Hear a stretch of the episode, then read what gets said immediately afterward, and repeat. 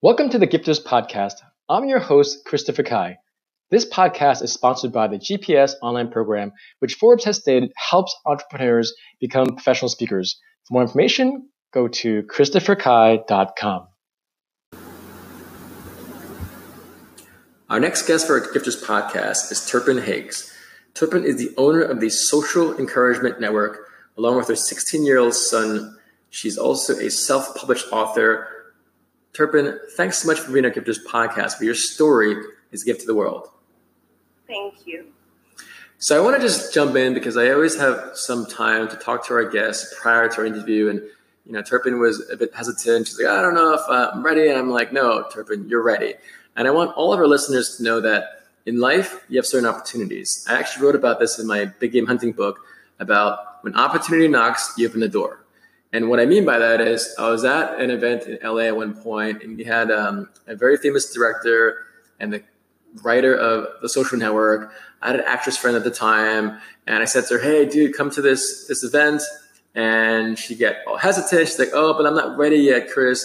I only skipped my acting class It was something important, like an audition." And I said to her, "Like, are you kidding me? You know how hard it is to meet people at this level, and it was only twenty dollars, and there was only like fifty people in the room." And she's like, "Sorry, I can't, Chris. I only miss acting class when there's something important." And the way that I broke it down is, look, you have opportunities that come at you like a bullet. They hit you right in the face. You either take it or not. But what I'm saying is, I'm using you, Turpin, as an example of when you hear her story, you'll know what I mean, guests, on this podcast, where that actress, I, all of us have times where we're giving opportunities, we get scared and afraid, and we don't take them. And then we regret over and over again. And I'm telling the Turpin, like, no, we're doing this now because of the fact it's not like I know I'm going to do this next year or even next month. So it's about owning the moment and owning that that actress missed out on an opportunity to meet these people. And I said to her point blank, they're probably not going to remember you, but that's okay because you can meet them first time and then in time you meet them again. But they had other executives in that room because if her whole point was to be an actress, acting class means nothing if you don't have the right people in your corner. But the reason why I'm so passionate right now is as I let Turpin share her story, don't ever allow your fears to get into the way of your future. Don't ever allow your fears to get into your future because if you're with the right people in your life that support you and guide you, you don't have to worry about that. So with that, Turpin, that was like the longest introduction I ever gave my life. But as our listeners hear a story, Turpin, they'll know what I mean in terms of why I'm on your side. So Turpin, please share a little bit about your, your story and your son's story. Okay, first of all, thank you so much, Chris, for allowing me to come on here and share my story. My heart is about to pound out of my chest, but I'm going to be okay because our because just like your story, Chris, is inspiring to me and my son. Um, I would like for our story to be inspiring to others, um, especially children, because my son at nine years old, he was bullied, and it was so severe that he had to get well, he had to have emergency surgery and um, and why was he bullied? Um, they called him a mother's boy, a mommy's boy. Corey speaks pretty proper, um, and from and where we were from, you know, it was a lot of slang talk and things like that, and they wanted him to be a part of a gang. And mind you, they were between the ages of nine to to thirteen, and at the time my son was nine, and he didn't want to be a part of that game. And so they attacked him. And um, and they did not only try to attack him at a park, but they also attacked him in school. Um, but again, it had gotten so severe to where, like I said, he had to have surgery. He currently has a screw in his hip. He's now 16 years old. He wanted to play football. He wanted to um, do things like karate, MMA, all kinds of like high activity, like boy stuff, and he couldn't do any of it.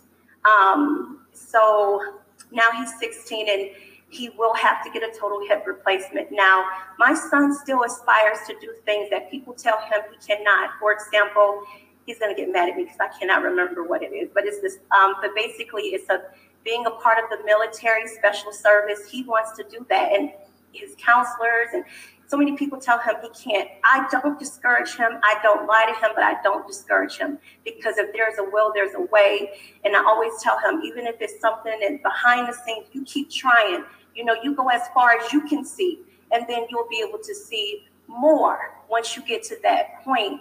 So, um, you know, so what I, he ended up, well, my daughter, um, she's 12 and we created this book last year. So she was 11. Um, she entered a contest at school um, for, she needed to talk about who her hero was and draw a picture. So she spoke about her brother. She wrote about her brother that um, he, he was her hero, even though he'd been through so much. Um, he still persevered, and then she drew a face of a lion. She won second place in the state of Georgia. And we then decided, let's use that lion for the cover of your book. And we were able to complete his book within three months. Um, she drew all of the pictures. That book is, is now in the libraries, um, been featured on Fox News. Uh, we've been able to go to numerous schools to talk to children. And if I can, I know this is only 10 minutes, but I want to say one thing that touched my heart. And this is what makes me not want to stop reaching the children. We were sitting amongst third graders and we asked, Well, what would you do if you were bullied? The little girl raised her hand and she said, Get them back. After Corey told his story and, um, and read his book to them, we asked again, What would you do if you were bullied? And the same little girl raised her hand and she said, Tell someone, tell my mom, tell my teacher. That that meant so much to me. It meant so much to me. So no, that's a great story. And again, it means so much because you make an impact because the whole point is it's, it's just funny and ironic because let's say Elon Musk is one of the most successful entrepreneurs in the world. He's created Tesla, PayPal, SpaceX. People look at him like just like the Steve Jobs level, right? So I got a chance to interview him. And if you ever read his book by Walter Isaacson, he talks about his bullying. That when he was 12, he was sitting at the top of a stairwell at school and his classmates. He growing up in Pretoria, South Africa, which was like the Birmingham, Alabama of South Africa at the time. This is when Nelson Mandela was jailed for being black for 27 years. But the point I'm getting at is Elon Musk, one of the most successful entrepreneurs in the world, was bullied to the point where they kicked him down the stairs and beat the hell out of him to the point where he was hospitalized, like your son. But it's those moments that when he's out, down and out, here he is many, many, many years, years later, being one of the most successful entrepreneurs in the world. So I hope our listeners know and take your story to heart, Turpin, and your son's story to heart, meaning no one wants to be bullied, no one should be bullied, but we live in a world where unfortunately those that are bullied have also been bullied. And it's about being compassionate and saying, let's say in Nelson Mandela's case, when he was elected as the first black president of South Africa, he actually had his captors in the first row. If you look at someone like John McCain, who since recently passed away, this is not getting political, but love him or hate him, he was a prisoner of war in Vietnam, and he could have left earlier, but he didn't because he stayed there with his comrades because he wanted to go with them, even though he had a special privilege because his father was in the military. What I'm saying for everyone listening, you listen to Turpin's story and your son's story, it's just so important to recognize that there are things that happen that are unfortunate, but also showing compassion for those people bullied too. Like I was beaten up over a pen when I was 15, unprovoked by a street thug who chose to pick on me because I was a short, diminutive kid. I didn't want to give him my pen who asked for it, and he just used my head as a punching bag. And that was not easy to accept. It wasn't easy to feel the pain. It wasn't easy to share that story. But we all have had some of these stories, and I just hope people that are listening know that it's okay to cry. It's okay to have that pain. It's okay to feel that hardship. But like you, Turpin, and your son, you use that hardship, you use that pain, you use that suffering to really shine a light on what's possible. So I just really appreciate you sharing this story, Turpin. What is one other? What's one? What's something that your son, if your son was on the podcast right now, what do you think he would want to share with our guests about what to deal with, what to, what to do with the bully if if someone was being bullied right now? What would your son say right now? Um, I think he would say um, to don't allow somebody's um, uh, opinion of you to define who you are. Um, and he, he's kind of funny because he'll say, you know, um, you're better than them. you know, you're better than this situation. You can become great and you will be victorious. This is not gonna, this is the, when you're getting bullied, that's, that's their ignorance. You know, you, you, you are, you will be successful. You will be great if you just uh, if you just know, first of all, you need to know what a bully is. You need to know how to identify one because one day they'll pretend to be your friend, the next day they'll beat on you. Whoever hurts you or makes you feel bad about yourself, they are not your friend. So, I mean, I'm not I don't know. It's it's it's a it's a lot. I think he would say, but yeah, no, I I, appreciate again. This is like real talk, and I appreciate you being on our podcast. How can our guests, Turpin stay in touch with you and learn more about your book?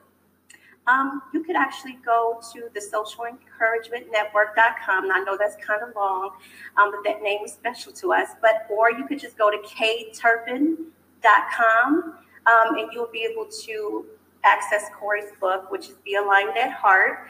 Um, you'll also be able to access his other books and his blogs and anything we have new going on. Um, he actually also has a Meet the Author where you could uh, set up a call for your child to talk with him um, over the phone for a 30 minute um, session, and he will give encouragement and things like that.